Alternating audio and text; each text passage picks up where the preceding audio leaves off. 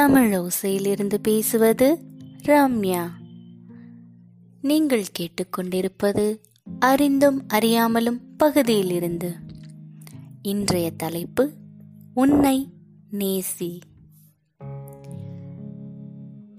இந்த கதையை நான் எல்லா பெண்களுக்காகவும் அர்ப்பணிக்கிறேன்.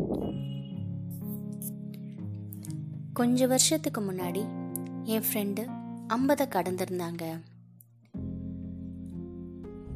அவங்களோட ஐம்பதாவது பர்த்டே முடிஞ்சு எட்டு நாளில் அவங்களுக்கு திடீர்னு ஒரு மருத்துவ உதவி தேவைப்பட்டுச்சு. அப்புறம் இறந்துட்டாங்க. இந்த துக்ககரமான செய்தியை நாங்கள் குரூப்பில் போட்டோம். நம்ம ஃப்ரெண்டு இனிமே நம்மோட இல்லை அப்படின்னு சொல்லிட்டு எப்பயும் மாதிரி ஒரு ஆர்ஐபி மெசேஜ் போட்டோம்.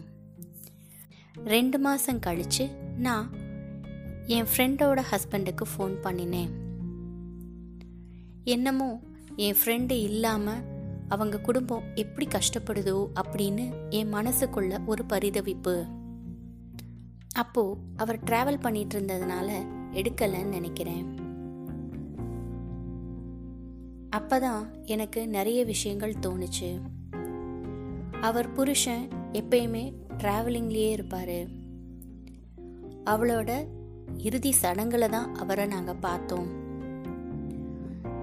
என்னோட ஃப்ரெண்டு தான் வீட்டில் இருக்கிற எல்லாத்தையுமே பார்த்துக்கிட்டா. குழந்தைங்களோட படிப்பு அவளோட வயசான அத்தை மாமா அவங்களுக்கு இருந்த உடல் ரீதியான பிரச்சனைகளுக்கு உரிய சிகிச்சை உறவினர்களை சமாளிக்கிறது. இந்த மாதிரி இந்த மாதிரி இல்லை மொத்தமாக எல்லாமா சகலமுமா அவ அங்கே இருந்தா? அவ நிறைய தடவை சொல்லியிருக்கா என்னோட குடும்பத்துக்கு நான் வேணும். என்னோட கணவருக்கு ஒரு டீ கூட போட தெரியாது. என்னோட குடும்பத்தில் நான் எப்பயுமே அங்கே இருந்தாகணும். ஆனால் யாருமே நான் செஞ்ச விஷயத்த நினச்சி சந்தோஷமோ ஒரு பாராட்டுதலோ சொன்னது கிடையாது. எல்லாருமே நான் செய்கிறது ஒரு தேவையாக எடுத்துக்கிட்டாங்க. நான் அவருக்கு ஃபோன் பண்ணப்ப அவருக்கு ஏதாவது உதவி தேவைப்படுமோ அப்படின்னு நினச்சிட்டே ஃபோன் பண்ணேன். எப்படி அவர் எல்லா விஷயத்தையும் அவரே மேனேஜ் பண்ணுவார் அப்படின்னு எனக்கு தெரியல. இதை நான் யோசிச்சுட்டு இருந்தேன். அப்போது என் செல்ஃபோன் அடித்தது நான் எடுத்து பேசினேன். அப்போ அவர் சொன்னார் நான் வந்து டென்னிஸ் விளையாட போயிருந்தேன். அங்கே ஒரு மணி நேரம் ஆயிடுச்சு ஃப்ரெண்ட்ஸ் எல்லாம் மீட் பண்ணிவிட்டு வர்றதுக்கு லேட் ஆயிடுச்சு அதனால தான் உங்கள் ஃபோனை அட்டன் பண்ணலை. மன்னிச்சிடுங்க அப்படின்னு சொன்னார். அவர் சொன்னார் நான் இப்போ நல்லா தான் இருக்கேன் அப்படின்னு சொன்னார். நீங்கள் எப்படி உங்கள் குடும்பத்தை இப்போ மேனேஜ் பண்ணுறீங்க அப்படின்னு நான் கேட்டேன்.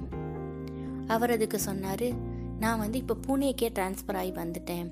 இனிமே நான் எங்கேயுமே ட்ராவல் பண்ண போகிறதில்ல எல்லாரும் எப்படி இருக்காங்க? அப்படின்னு நான் கேட்டேன்.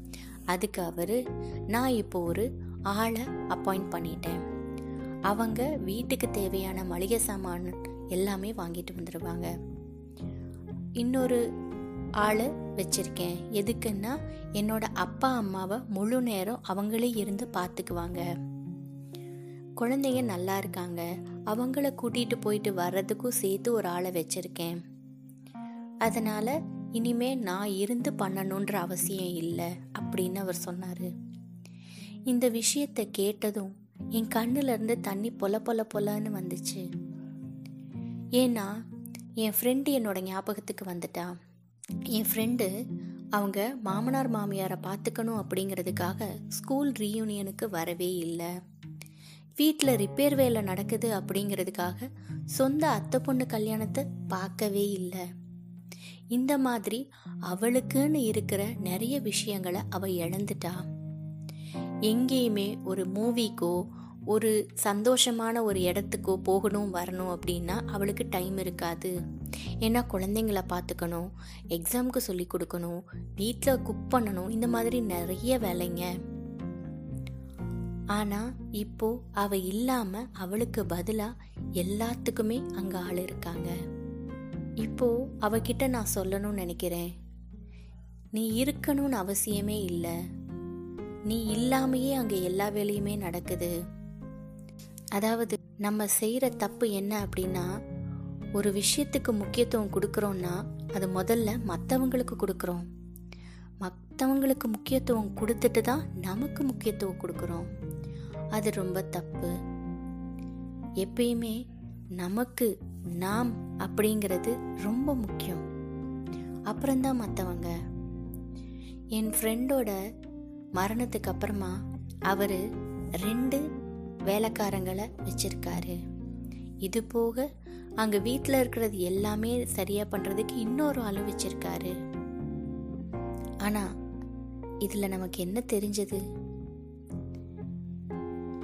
இத்தனை நாளா என் தோழி இருந்து செஞ்ச எல்லா வேலையுமே இப்ப இன்னொரு ஆள் செஞ்சிட்டு இருக்காங்க என் தோழிக்கு அங்க எந்த மதிப்புமே இல்லாம போயிருச்சா? அவ இல்லாம அவங்க குடும்பத்தால இருக்க முடியும் அப்படின்னா அவளுக்குன்னு அவ ஏன் டைம் ஒதுக்கவே இல்லை. இந்த கதை மூலியமா நான் எல்லாருக்கும் சொல்றது என்ன அப்படின்னா உங்களுக்குன்னு நேரம் ஒதுக்குங்க. உங்களை பற்றி நீங்கள் யோசிங்க. உங்களோட சொந்தக்காரங்களோடையும் உங்களோட நண்பர்களோடையும் பேசுங்க பழகுங்க. மனம் விட்டு சிரிங்க. உங்களோட வாழ்க்கையை வாழுங்க. மற்றவங்களுக்காக காலம்பூரா செய்யலாம். ஆனால் நமக்குன்னு கொஞ்சமாக சின்ன நேரத்தை ஒதுக்கி அதில் உங்களுக்கு தேவையான விஷயங்களை செஞ்சு சந்தோஷப்படுங்க. மற்றவங்களோட சந்தோஷம் எவ்வளவோ முக்கியமோ உங்களோட சந்தோஷம் அதை விட முக்கியம். ஏன்னா நீங்கள் தகுதியானவங்க தான். அதனால் இப்போ நீங்கள் சந்தோஷமாக இல்லை அப்படின்னா மற்றவங்களையும் சந்தோஷமாக வச்சுக்க முடியாது. அப்போ முதல்ல நீங்கள் உங்களை சந்தோஷமாக வச்சுக்கோங்க. நீங்கள் எல்லாருக்குமே வேணும். நீங்கள் உங்களுக்கும் வேணும். அதனால் நீங்கள் உங்கள் மேலே கவனம் செலுத்துங்க. மற்றவங்களுக்கும் இதை சொல்லி கொடுங்க. அப்போ தான் உங்களுக்கும் நம்பிக்கை வரும். நீங்கள் சொல்லி கொடுக்குறவங்களுக்கும் நம்பிக்கை வரும். இனிமே உங்களை நேசிங்க உங்களை பற்றி யோசிங்க உங்களுக்காகவும் வாழுங்க. இது எல்லா பெண்மணிகளுக்கும் என்னுடைய சின்ன அர்ப்பணம். நன்றி.